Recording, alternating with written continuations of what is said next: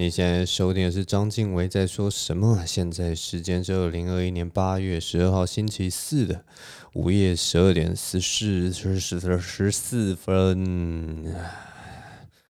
这个每次我念到这个四十四只只只只这个 这个音的时候，都会打结，莫名其妙啊！念得太用力了，是不是？真的有够烂的。唉，我最近在看那个啦，我最近在看北欧神话。我觉得北欧神话真的是还蛮特别的。我过去其实跟北欧神话不算是太熟悉啦，因为就一直没有机会去看这部分的东西。在我大学的时候，不知道为什么我们大学居然都没有学北欧神话，还是有学，然后可是我睡着了。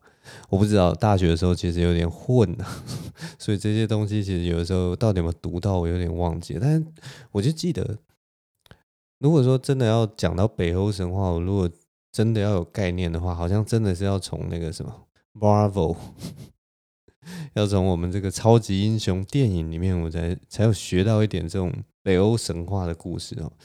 北欧神话基本上就是雷神索尔那个家族啦，就是那个老爸是那个奥丁还是欧丁嘛，就是反正就是最厉害的神这样子。然后他有一个弟弟什么 Loki 嘛，就之类的。反正我觉得这那个那一那一那一块的故事，其实是从那个北欧神话移植过来，把他们变成外星人，这样很屌的一个存在。但总之讲回来，这北欧神话我为什么觉得它特别呢？它特别的地方，我觉得它跟其他的那个神话故事都有一点不太一样。像我们一般，像像我们传统的那种神话故事啊，像是。像中国什么盘盘古开天辟地啊，女娲补天啊，什么那种神都是那种呃掌管这个世界啊，或者是开拓这个世界啊，然后能够拯救世界的那种力量，而且他们所遗留下来的一切都是一种永恒的存续的一种呃一种。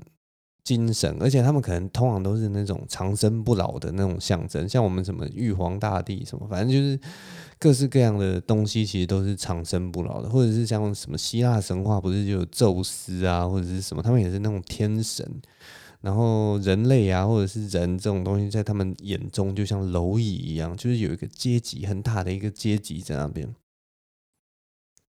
但很有趣，就是那个北欧神话，它最特别的一点就是。他一开始就把这些神的结局都已经写好了，你知道吗？他就像，就是一开始他们就他他就已经有一个故事的架构，就是到最后，世界的万物包括神全部都要毁灭，然后那个毁灭的事件可能就好像就叫那个什么诸神黄昏哦，反正就是会有一个很屌的名字啊，叫什么？我我忘记那个念法是什么。如果你们有看那个超级英雄电影，应该就一直。应该会听到，但反正就是就诸神黄昏这个东西，然后在诸神黄昏的这个传说里面，就是大地就是开始崩解嘛，然后到处都变成火海了，然后各个派系就互相打仗，然后打来打去，杀来杀去这样，然后最后把所有的东西都杀光。但更有趣的地方就是在他们把世界毁灭，把所有东西都杀光之后。新的生命将在这个世界萌芽，你知道吗？然后好像在那个北欧神话里面，就是说有两个人幸存下来，然后最后他们这两个人就是人类的祖先。然后就我们现在就是在一个新的开开端，我们的生命重新开展。但是总有一天，我们就是一样可能会毁灭。然后反正就是他他们的那个概念，就是说世界就是不断的这样子循环，就是生生生生，大家都生生不息的感觉。然后最后就是失去平衡，然后毁灭，然后再新生命重新开始。很有趣，我觉得很有趣。这个就是有点像是。他们他们在这里面那个神的存在，也感觉就是在一个时期的一个生物一样，不算是神，你知道吗？他们比较像是另一种，例如超人类什么。那个时候超人类，呃，在，对，反正就是，我就觉得还蛮有趣的。那我因为我最近才在开始看看那个北欧神话，然后就其中有一个角色，应该不要讲角色，反正就是其中一个神特别令我感到好奇。因为我们只要想到神，一定都是那种很帅的嘛，就是很很帅、很英挺什么的。然后结果结果就是有他那个北欧神话里面有一个战神叫做提尔吧，T Y R 吧，那个英文拼是拼 T Y R 了，他就是叫做提尔，然后他是那个北欧神话里面的战神，然后就说他很厉害，但是他的那个在所有的画作里面，在描绘这样一个角色的时候。他他的右手还是左手，反正就是他永远都是一个独臂的一个神，有点像是我们的什么李铁拐之类，就是永远都拄着拐杖之类的。反正他就是少了一只手臂。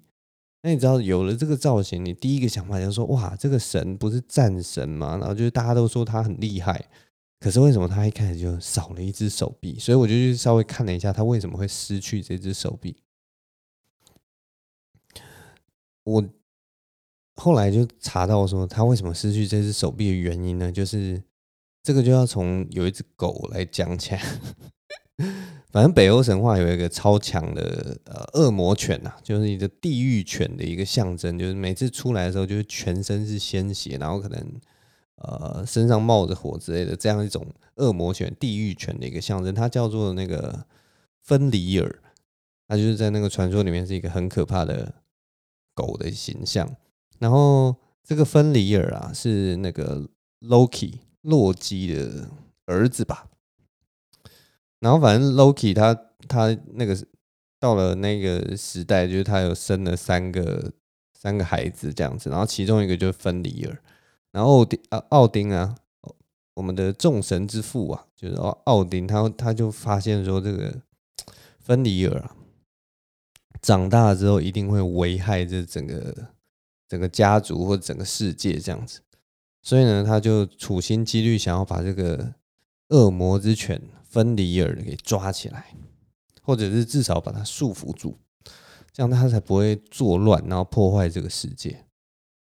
于是呢，他们就跟芬里尔说：“哎，芬里尔，那个我们想要试试看你的力量，因为你力大无穷嘛，又这么厉害，所以我们想要试试看你的力量啊。”跟你闹着玩而已，然后他们就说：“那我们就拿这个铁链把你捆住，然后看你能不能挣脱。”然后就那个芬里尔就虽然我跟你讲，芬里尔其实也是很聪明的啦，就是大家都说什么我们只是闹着玩，那他他也知道大家其实是怕他，然后可能是想要把他绑起来，然后不放他出来。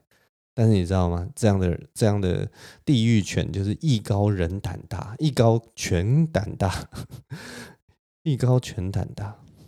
嗯，好，反正反正 就是这样一个一个角色。然后所以他就说：“好啊，那你们就把我绑起来好了，没有问题的，给你们绑啊，你们爱怎么绑就怎么绑。”就那个众神用铁链把芬迪尔绑起来之后，芬迪尔抖一抖身体，响啷啷啷，然后那个铁链就全部都碎开，完全。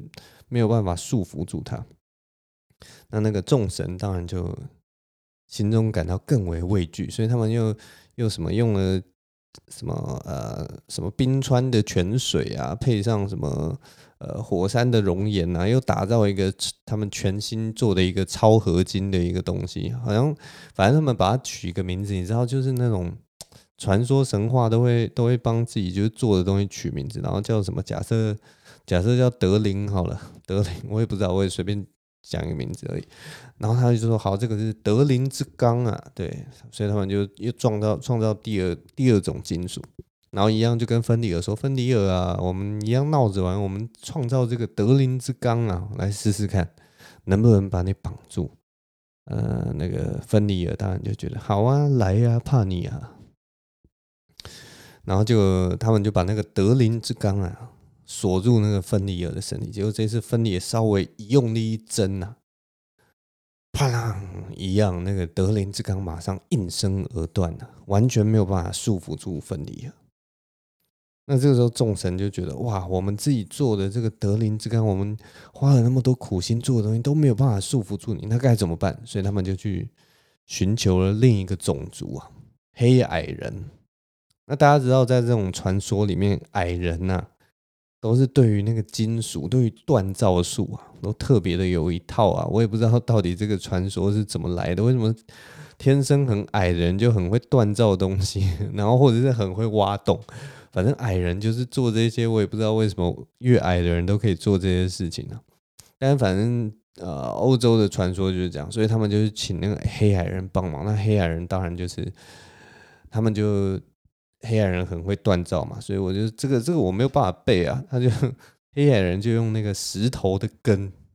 然后呢混杂着鱼的呼吸、女人的胡须、猫的脚步声、熊的蹄筋和鸟的口水，打造了一条柔软光滑、像一根丝带一样的锁链。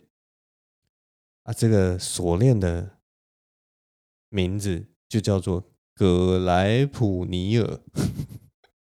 好，葛莱普尼尔。反正就是这样的一条锁链呐，那就是很厉害的锁链。他刚用的那个一大堆的那个成分，我听听都听不懂。什么叫做用鱼的呼吸，用石头的根哦，反正就是很有诗意。你们不觉得很有诗意吗？女人的胡须、猫的脚步声、熊的蹄筋，还有鸟的口水，非常有诗意的一个成分哦。然后就反正打造出这个这个这个。这个葛莱普尼尔这条锁链哦，那这次他们又马上就拿着这个黑矮人打造的葛莱普尼尔锁链，然后就叫芬尼芬尼芬里尔来，芬里尔啊，芬里尔，我们又打造了一条锁链啊，你要不要这次再来试试看呢？结果奇怪的是，芬里尔这次不敢了，他他那个眼睛很利啊，他也是很聪明的一只狗啊。这个，所以他一看到那个锁链，他就觉得，嗯，这次有诈哦，这个有问题哦，这个 这条锁链呢，不是寻常的锁链哦，好像充满着某种可怕的魔法哦，所以他就说不要，这次我不要被你们束缚住了，已经玩那么多遍了，不要再跟我玩了。可是大家就是你知道吗？就是大家就是希望能够。把他束缚住，永远把他困住，不然他以后一定危害这个世界上，把大家都杀光。所以大家就好说歹说啊，我们只是闹着你玩呐、啊，就是把你绑住一下，马上就把你松开了啦，不会骗你啦，怎么会骗你？你知道，就是像这些这些神，就像那种霸凌别人的那种小孩，就是那种好说歹说，诱骗你上当，然后最后把你关在那个，我不知道。呃，放厨具的那个柜子里面，然后把你 锁在里面，然后锁一个下午，然后最后你就一定要这边敲敲敲敲敲，敲到后来有一个女主好心的女主角帮你把那个柜子打开，才在才来救你出来之类的，就是 就是这种霸凌的故事。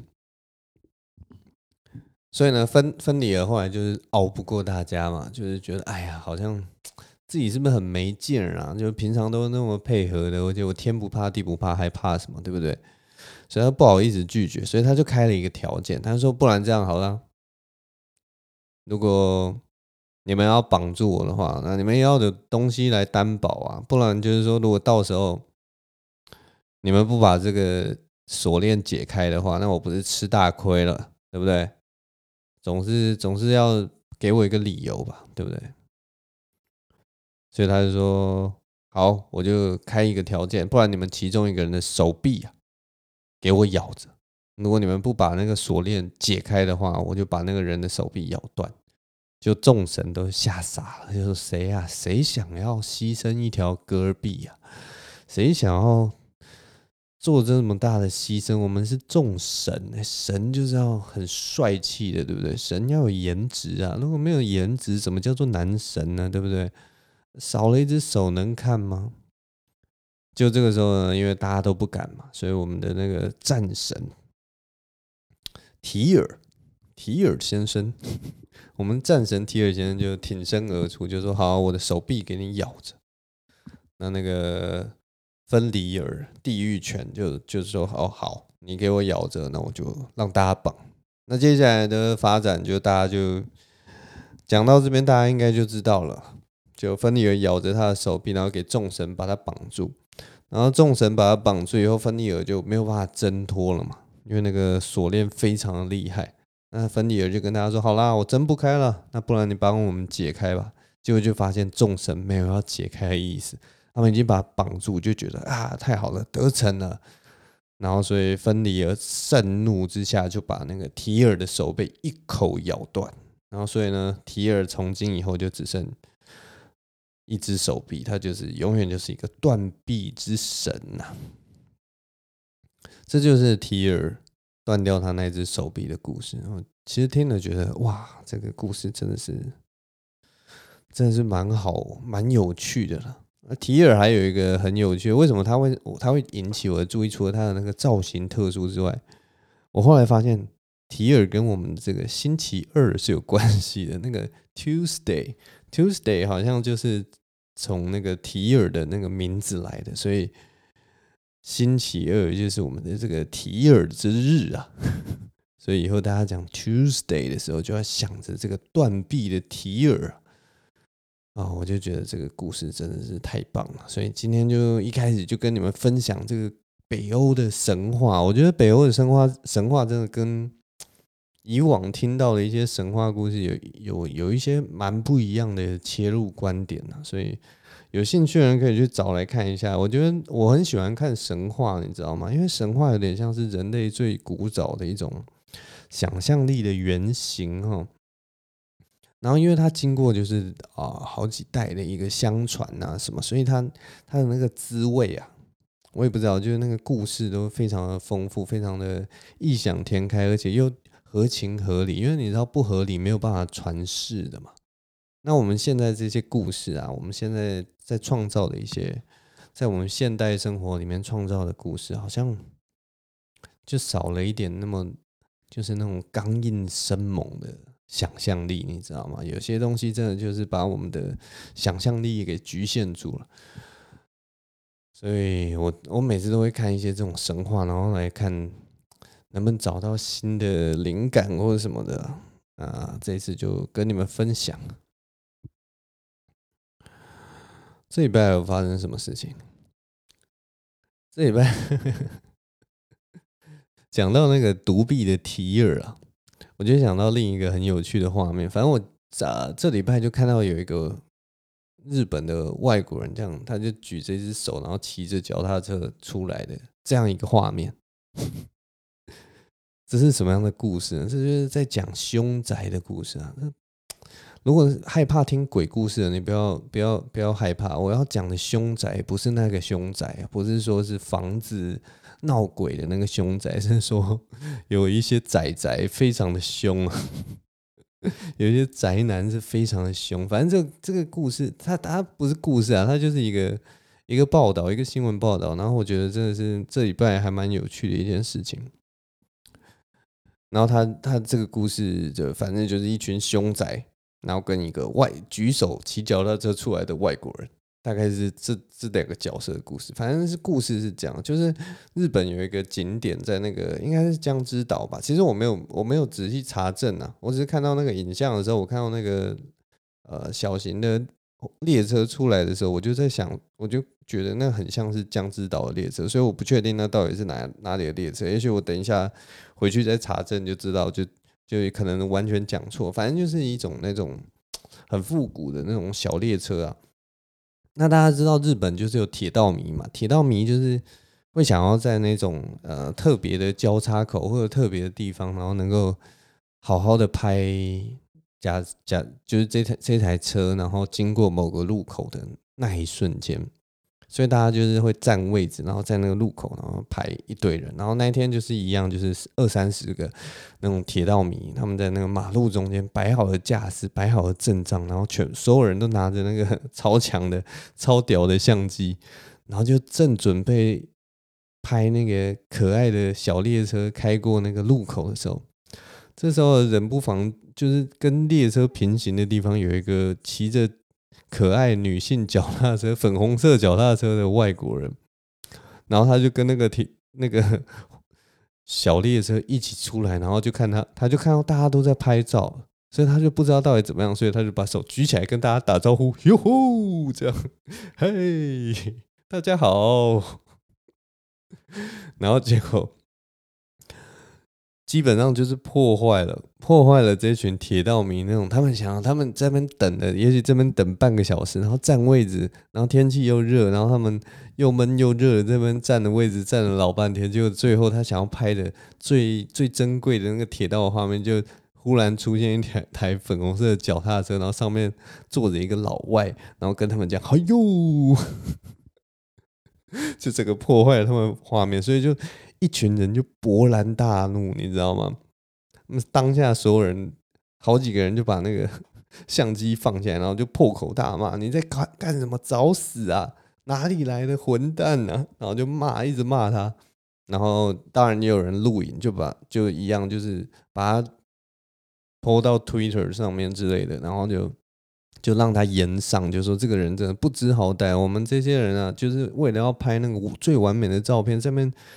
结果居然来给我捣乱，太莫名其妙了。然后后来就还发现，就是那个外国人，他有开一家店，他开的是那个章鱼烧的店，还是章鱼料理的店，然后就开在那个当地。然后他们就去就去他的那个店那边去刷一颗星，作为报复，就是一群铁道仔在那边，我一颗星评论死你，大概是这种感觉。结果后来就这件事情呢。后来整个风向完全改变，你知道吗？后来就是有马上就很多人就开始说：“哦，他做的那个章鱼，他做的那个章鱼料理超好吃的，你们怎么可以这样骂他？”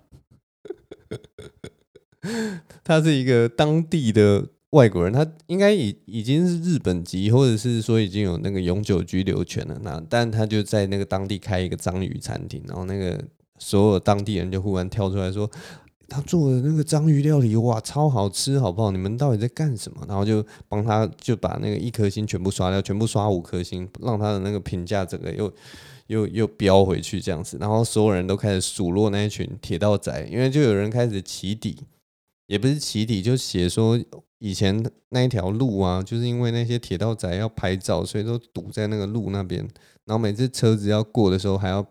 闪灯，然后叭叭叭，他们才要让开。就其实他们已经造成当地就是呃交通上啊，或者是当地人的一些反感了。结果这个时候呢，一个我们天天在这边生活的人，只是刚好跟着那个列车经过大家要拍照的时间，那他一个外国人，他就是。也许他完全没有看过这样的景象，或者是说他也许就是今天第一次经过那边，然后发现哎，怎么这里聚集那么多人？他是很热情的跟大家打招呼，嘿呦，这样 大家知道吗？就是呃，外国人就是热情，但是又有点白目，嘿呦。然后结果没想到，就是铁道迷如此的生气啊！反正就是这这件事情，我觉得蛮好玩的啦，就是嗯。就是我我我我这件事情最主要给我一个很好的想法，就是我们拍照到底是为了什么？就很多人，就是有些人在外面出去玩的时候，我记得好像呃，我应该是我当兵的时候吧，就有跟朋友聊到这件事情，然后他就跟我说：“你为什么那么喜欢拍呃风景照？”我那个时候就是常常在乱拍嘛，反正就是去景点或什么，我就喜欢拍瀑布啊，拍什么，反正就是跟一般人一样。然后他那个时候就问我说：“你这样拍有什么意义吗？你为什么都不跟这些东西合照？”那我就说：“没有啊，就是做个纪念这样子。”然后他说：“可是这这个东西你在网络上，或者说任何人都可以拍得到，那他不就少了那个价值吗？就是他没有那个没有那个特殊性啊。因为我那个时候拍照的确也是，就是就是大家你知道吗？你拍景点的时候，你就是希望你的画面里面完全不要有任何人。”你会希望你的瀑布是干净的瀑布，里面最好不要坐着三三两两的人。那或者说你今天拍一个呃山景，你就希望上面不要飞过一个飞机或者是什么破坏那个画面，对不对？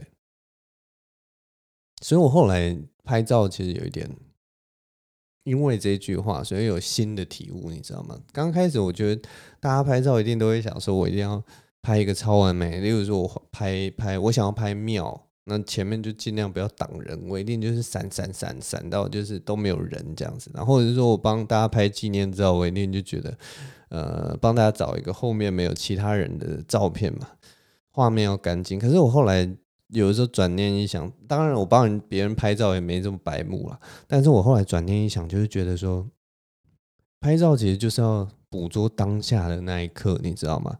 所以，所以例如说，我们拉回今天看到的这个报道，如果说我看到那个外国人这样举手这样嘿嘿的时候，其实我觉得拍下来那个画面，其实是一个很珍贵的一个画面，你知道吗？就是一个。遇到一个，我不知道遇到遇到遇到某一个时刻，因为那个时刻其实是稍纵即逝，而且是其他铁道迷不会有的画面，你知道吗？尤其那个画面如此的，我不知道哎、就是其实还你你现在听我讲，你应该就可以想象那个那个画面其实是很有冲击性的，就是一个日本传统的小火车在。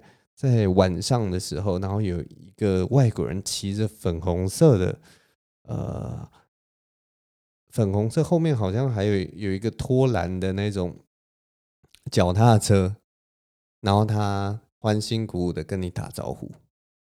哇！如果把那个画面拍起来，我觉得它是一个很有特色的一个时刻，哎，而且那个那个那个外国人又是当地人，对我来讲啊，因为。可能重点已经不是那个车了，而是而是那一个时刻，所以我会觉得说，后来就会觉得说，拍照这种东西，其实是我们到底是在捕捉的是什么？我们到底是捕捉我们眼睛看到的东西，还是我们在捕捉那一个时刻？那如果我们捕捉的是那一个时刻的话，其实我们的画面好像不需要那么干净哈，对不对？好像我们不需要镜头的那么的方正，我们好像不需要一定要说什么光多漂亮啊，什么妆容如何啊。其实我们就把我们的照照相机直接摆过去，然后拍一张照，其实那一刻那一个瞬间就被捕捉起来了。我是这样想的，就是有的时候。拍照到底是为了什么呢？我们到底是要拍最美、最正、最构图最好、线条最完美、曝光一百分的照片，还是说我们只是想要某方面来讲，就是贪婪的把那一刻留在留在某一个方形的空间里面？嗯，这就是我的一点感触啦，因为大家都在说。照相是捕捉时间的一种方式嘛，所以我就会觉得说，那我们在捕捉的时候，其实简简简单单就能捕捉了，不是吗？反正就是我那天看那个卖章鱼的外国人跟铁道凶宅的 一点小看法了，那我基本上也是觉得哇，这个这个故事还蛮有趣的，就是这个报道里面这个故事蛮有趣的。台湾不知道有没有铁道迷耶，应该是还好了，因为台湾其实好像没有那么多，没有那么错综复杂的铁道文化哈。我们的铁道好像还蛮直接的啦，从小到大可能就只有四种车或五种车而已。什么，嗯，对啊，然后可能多个什么阿里山小火车，现在又多了高铁，什么普悠玛，现在有一些比较现代化的的。的的铁路了，但是感觉车种没有到那么多了。啊，这礼拜啊，这礼拜，嘿嘿嘿，这礼拜我偷偷去爬了那个七星山呢。大家知道我已经很久没有去爬山了，因为这个疫情的关系嘛。哎呦，我有点口干舌燥，我让我喝一下饮料。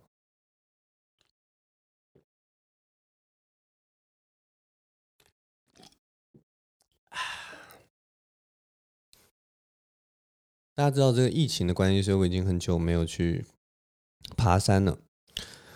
所以呢，这一周呢，因为已经我们这个微解封了嘛，所以就我就偷偷去爬了一下七星山。为什么要说偷偷呢？因为其实，嗯、呃，现在这个情况就是，你要说完全安全哦，像那种五月以前的安全哦，好像也没有那么安全。然后，可是你要说危险哦，好像就是最近也都一直降到个位数了，然后好像控制的蛮好，只剩一些就是零星的那种潜藏在你的社区里面的那种感染者，那种你其实你也抓不到。你你你运气不好，就是 会不小心得病。那运气好的话，基本上你再怎么出门，好像也也还好，你知道吗？因为其实我们的上班族几乎每天都在上班啊。然后我有的时候就是像我那天去那个二三 comedy 的时候，看捷运上也都满满都是人，然后台北车站也都满满都是人，所以这种东西就是。啊，我也不知道哎，就是到底危不危险？其实有的时候真的很难说了。那如果你说危险的话，那每天上班的人，他们冒着那个生命危险在外面趴趴走，又是为了什么？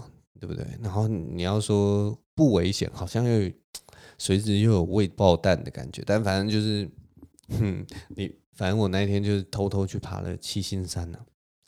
我已经好久没爬山了，所以我我去这次去爬七星山的时候，我真的是感受到就是。我的体力有了非常大的那个非常大的退步哈。七星山明明就是一个不高的山，然后你那个爬上去，基本上一个小时大概就登顶了。我们从那个冷水坑往上爬，爬到七星山顶，然后再从再从那个小油坑那边下来。照理来讲，整趟行程大概一个小时半到两个小时就可以走完，然后大概你一个小时大概就可以登顶了。就是正常速度了，但是呢，这一次走，因为我这一次去爬七星山，应该已经是第啊，这这两年来应该第四次了之类的，第四次或第三次，反正就是已经蛮多次。我那个路线已经都熟到不能再熟了。可是我这次在爬的时候，就是觉得那个脚特别的酸，你知道吗？然后因为脚很酸，然后就是使了很大的力气，所以我也。我也就是有一点上气不接下气，这边喘，非常的难受。然后又你知道吗？就是虽然你前面后面都完全没有人，可是你就是还是要戴着口罩，因为我我这人就是一个乖宝宝，我就是一个模范生，你知道吗？就是就算没有人在看，我还是觉得这个举头三尺有神明，所以我一定要戴着我的口罩。所以我就戴着口罩 爬七星山，然后爬到就是就是觉得。哦，好痛苦，真的好想要把口罩拿下来，所以就只能就是你知道，有时候停下来休息的时候，就稍微把口罩拿下来喘几口气，然后再戴上。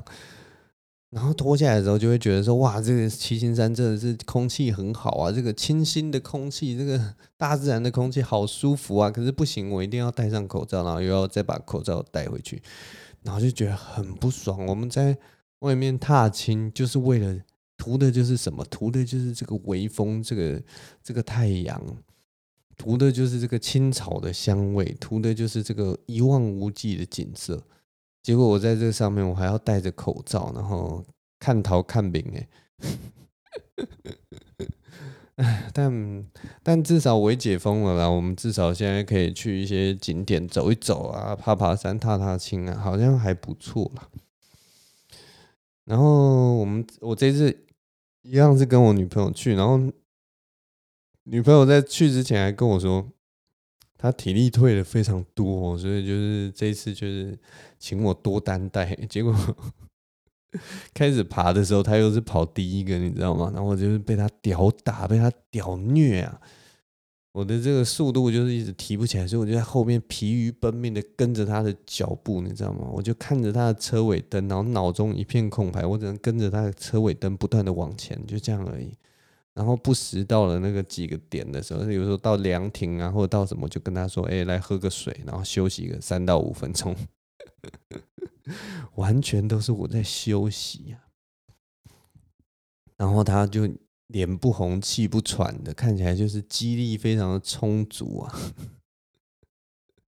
居然还跟我说他体力退步，真的是哈，哎，我真的没有想到自己的体力会退的那么快啊！以前以前好像爬山的时候不会退那么快，但我不知道为什么，就是现在体力退的蛮快，应该就是哎一把年纪了，是不是应该少喝点这个这个冰凉的饮料？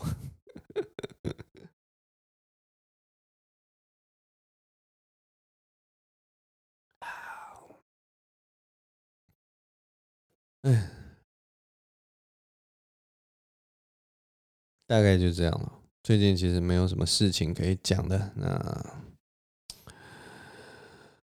我觉得之前有一个感触了，就是一个一个生活上一个很小的一个事情，但是反正因为我这一周其实没有什么东西好讲啊，不然就要讲一些什么回忆回忆狗屁的事情。虽然我的回忆有一些，就是每个人的人生都有很多特别的故事嘛，然后啊，但是我就觉得好像还是要讲一些平常的一些想法，好像还比较有意思啊。然后之前就在就就忽然看到一个嗯。哎，我在哪边看到啊？总之，我就是看到看到一个一个啊、哦，真的忘记了。但反正就是那个画面，就是一个呃，男生在数落女生啊，就是呃，也不算是数落，反正就是有点像呛女生这样子，不是认真的呛，是那种开玩笑的呛啊。就比如说啊，你这个。我不知道，我也不知道平常要呛什么，呛女生就是呃，可能就是说哇，连这个都不会之类的这种感觉。然后我就想到，就是外国国外啊，之前有一个名词叫做 nagging 啊，N E G G I N G，它就是一个把妹泡妞的一个一个技巧了。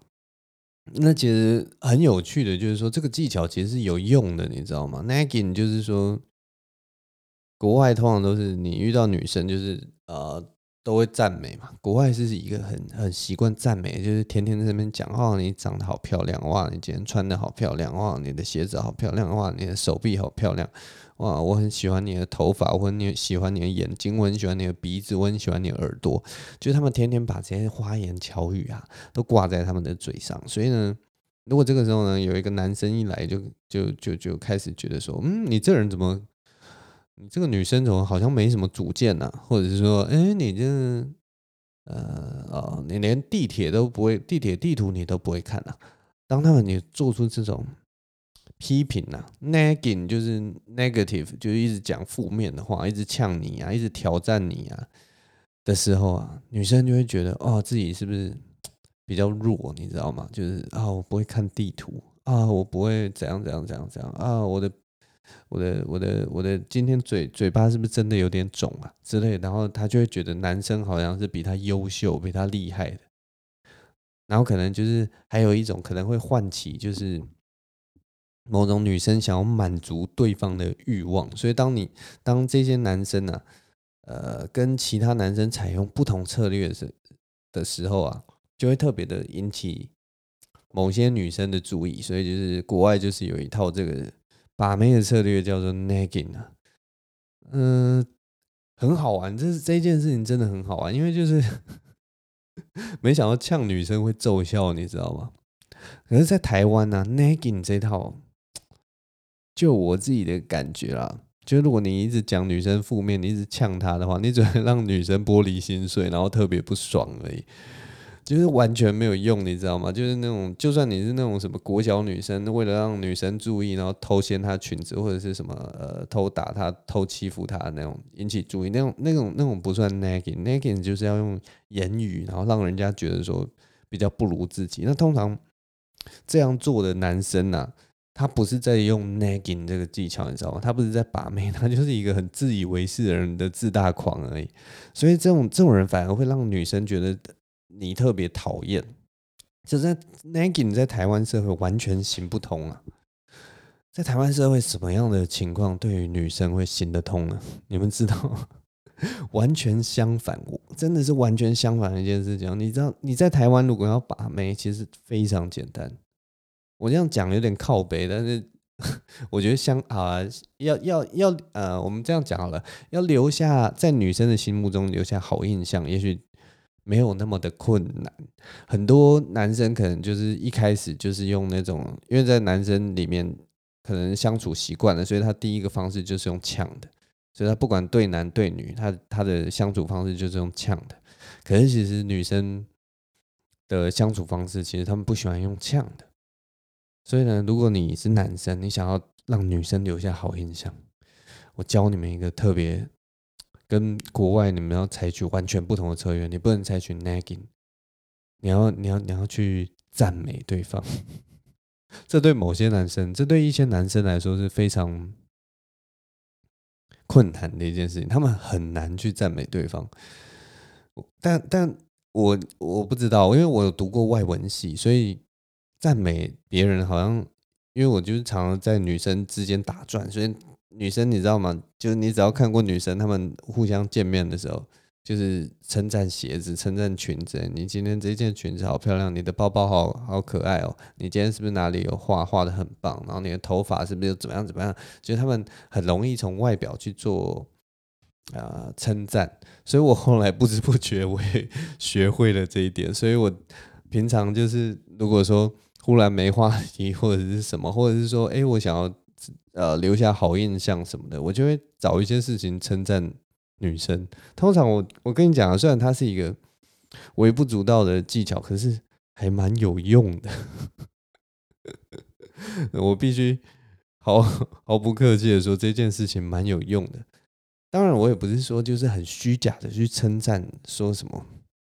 我也不知道，就是明明就是没有多好的事情，然后我去称赞。我通常都是，当然就是这种事情，就是找一些你可以称赞的事情吧。